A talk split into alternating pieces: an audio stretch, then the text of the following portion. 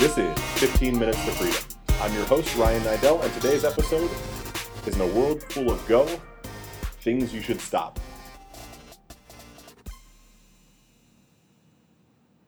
Now, there's so many things in life that so many resources, so many entrepreneurial help books say just go.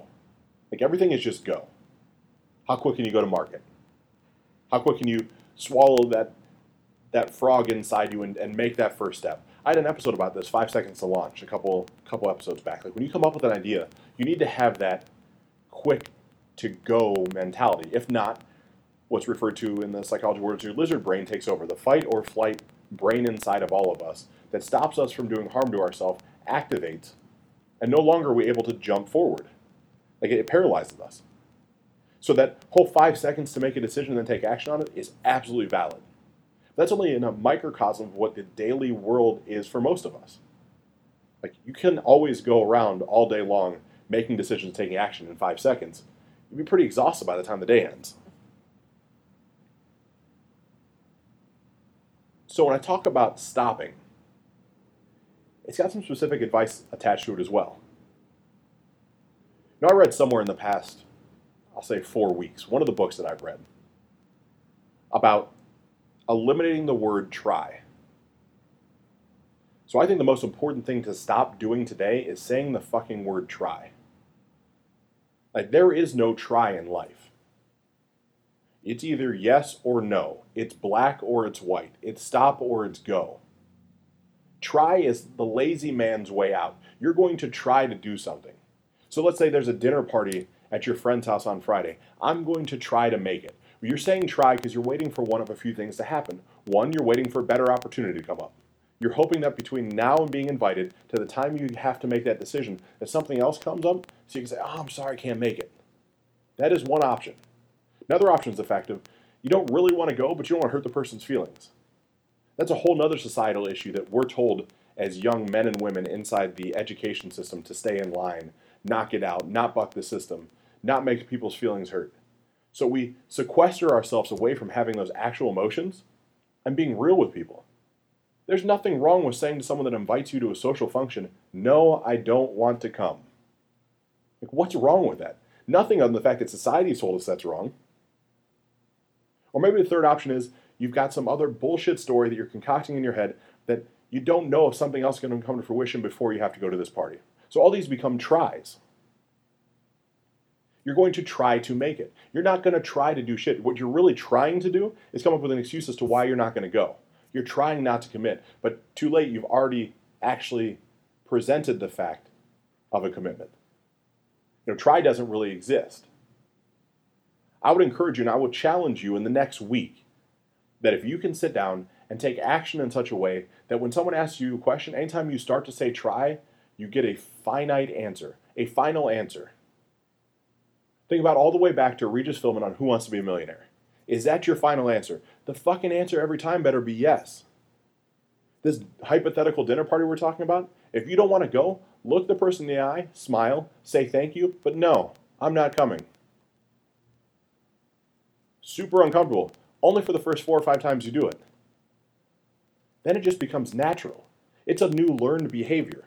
The behavior you're currently operating under, that was learned as well. The word try that was probably passed down from your parents or some bullshit coach in early academia that was trying to teach you how to play a sport, it's okay, just try. That's the same as fucking participation trophies. Those are the worst thing ever. Like, that's accepting the fact that mediocrity and wishy washiness is going to be okay. It's not. It's not going to get you anywhere. You know, I wear a shirt around from a local provider. Uh, Elite FTS is the name of the company. I bought it probably six or eight months ago, and it says, Go all in or quit. And there's almost no more riveting statement that I see on a day to day basis. Like everywhere in life is you have to go all in or stop. And we start going all in or stopping, there is no more try.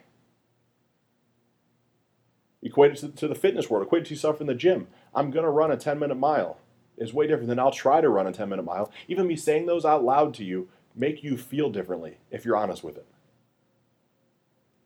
I'm going to try to get to the gym every morning. Bullshit. No, you're not. That's not a fucking commitment. Commit. Commit. Commitment is good. Commitment is strong. You'll find power in your fucking commitment. I guarantee it. But most people don't want to commit because it's uncomfortable, because it doesn't leave options and opportunities for the way out. And again, call it our lizard brain. We're always preconditioned to have that way out. Like, what, what else could we get into? How else, how else can we get there? Another thing to me you should stop is saying should. Like, I should have done this. No, like, you didn't, and that was a decision you made. Like, once you make a decision, once you stick to that yes or no, black or white, don't ever go back and say you should have done something different. You were presented with the options and you made the best decision for yourself in the moment.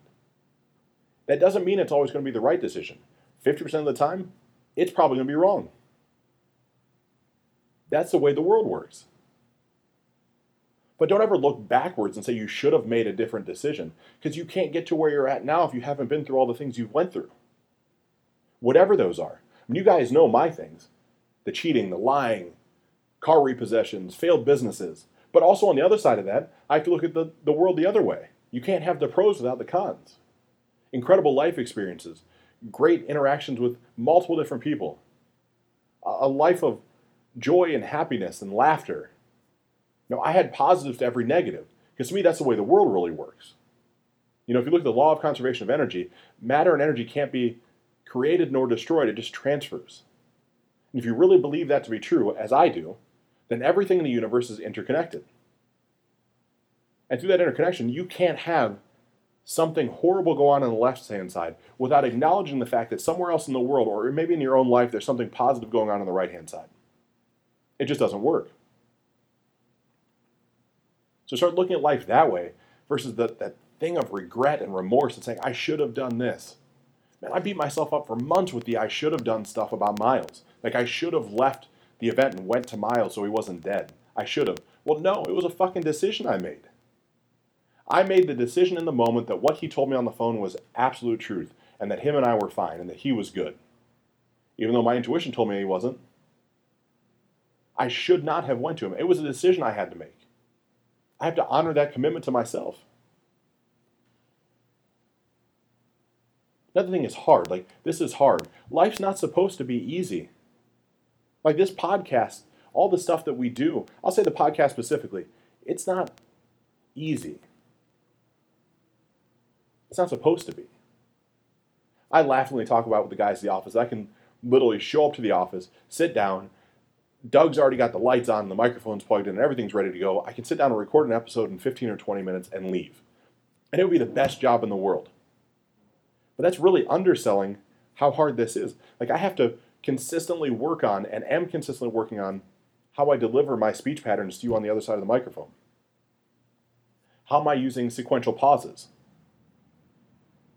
How am I transferring and transitioning in and out of different subjects? How am I going to interview Lindsay tomorrow or Andy Frisella in a week or two? Like, how am I going to do these things so that it is the most appealing to you? It's not easy. That coupled with the fact of having to come up with topics that are consistent and relevant and spin them into things that matter for you guys and that have mattered for me. I make it sound fun and easy because it comes very natural to me, but the realistic facts of this situation are fucking hard. One out of every five days now, I sit down at the microphone here and I have to look at Doug or Kurt or one of the guys in the office and say, What should I talk about today? They give me a topic and I just go because I can make a topic relevant to life. I can tell a real story based off what happened. It's just not always easy. Same thing, you should stop saying the word wish. Like, I wish I could go do that. Why the fuck can't you? I wish I could go live in California. Then go. But Ryan, I have kids. I can't make it. So your kids can't move too?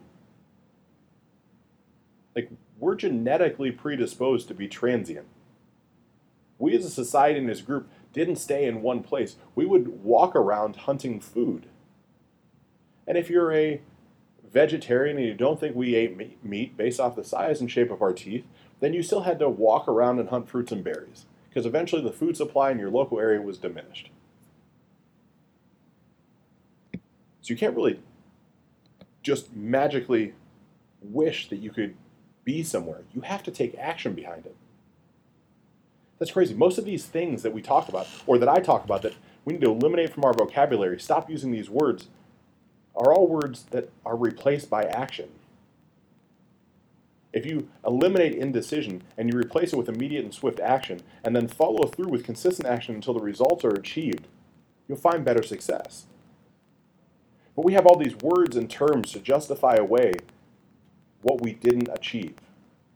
I wish I could do that. Someday maybe I'll get around to. Man, I, I had this problem that wouldn't let me.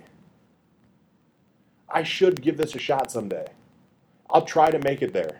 Like, think of how many times in your life, maybe even in the past fucking week, you've said these words. And I'm not holier than thou. I'm sure I've said these words. But now it's a conscious decision day over day to replace my vernacular with something that puts me in power.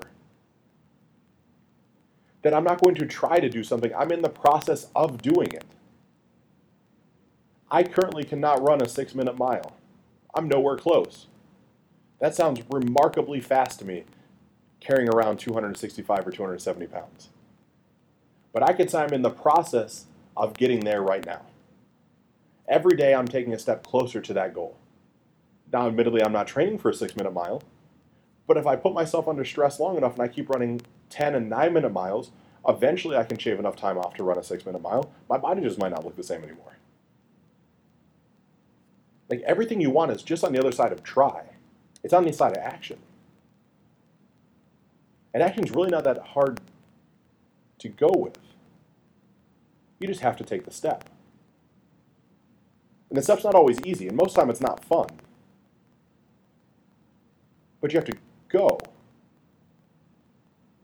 Coming back full circle to this podcast, I talked about this podcast and brought this up and spoke about it ever since October of last year. We had the office built, the soundproof room, which isn't completely soundproof, but close enough. We had this built at the end of January. We didn't really start recording our first episodes till March. That's how much time it took me to get out of my own fucking way and actually just start going. And I talk about this stuff all the time. I live this way. But in my own life, I'm not justifying mediocrity. I'm sharing with you guys that we're all human. And just because I made a decision that took a long time six months ago doesn't mean I have to do that again today. It's a choice to now take action. And not occasional action, daily action. A good friend of mine gives me a hard time because of how consistently regimented my day seems to be. Get up at about the same time, do the same stuff in the morning, show up at the office about the same time, podcast and record at the same time, go. Like things become consistent. Because with that consistency, as long as I'm expanding on both sides, with that consistency, as long as I'm expanding on both sides, life gets easier. There becomes more expansion, there becomes more power, there becomes more focus because I'm able to stop saying all the self defeating words that have been embedded in my head from as long as I can remember. Back to my father not being good enough, saying that I should try harder. Back to my mother saying she was done raising me. The fact that I should try to be everything that my father wasn't. But there's all these tries and should haves. You know, had a conversation with my mother around Christmas. I should have done things differently when you were younger. Yeah, you're damn right you should have. But here we are. I can't beat you over the head about that forever. I can't hold on to that anger forever. Those are things that happened back then. What we need to do is focus on growth and expansion now because I can't go back and fuck with the should haves. They're gone. It's really wild when you start to shift your perspective on how you view daily words that come out of your mouth. Because through those words, there's different mindsets that will shift. You'll see pretty quickly that the things that you do and the, the words that you speak become different, become more focused, become more pointed on the goals you wish to achieve. It's also one of the reasons why I start out every morning not only doing my core four, but writing down things that I'm truly grateful for about myself and that I love about myself. Because it puts me in a whole different mindset. I know what I'm going to achieve. I know how I feel. I know the wins I'm going to to conquer that day. And sure, there's going to be curveballs, there always are. Life is a curveball. But when you're prepared and you stop self defeating and you stay away from these words you shouldn't be saying, it's way easier to hit the curveball. Or at least not be afraid to swing at it. So, after this very unique back and forth twisting and turning road of an episode that I just knew I had to get some stuff out about words that have created self doubt in me that are now eliminated, I want to encourage all you guys to just try to take stock Make a note in your phone of every time you say the word try, like I just did. I'm staring across the table, and Doug is literally laughing because I said try. Fuck you guys. Take out your phone, make a note in your note section. Every time you say the word try, should, wish, and start counting. When you become aware of the situation, you can then make an alteration to it. When we make an alteration to it, you can take steps forward to increase your power and your productivity and ultimately expand. And you'll find very quickly that if you're able to expand on a day over day basis, you end up getting shit done. Hey guys, Ryan here. Thanks for joining me today. If you've enjoyed this podcast, please head over to iTunes, Spotify, or wherever you consume audio and subscribe to 15 Minutes to Freedom. If this brought you value, please do me a favor and drop me a five star rating. Then share this podcast with someone who needs to hear it. For additional content, head over to ryanniddel.com. That's R Y A N N I D D E L.com.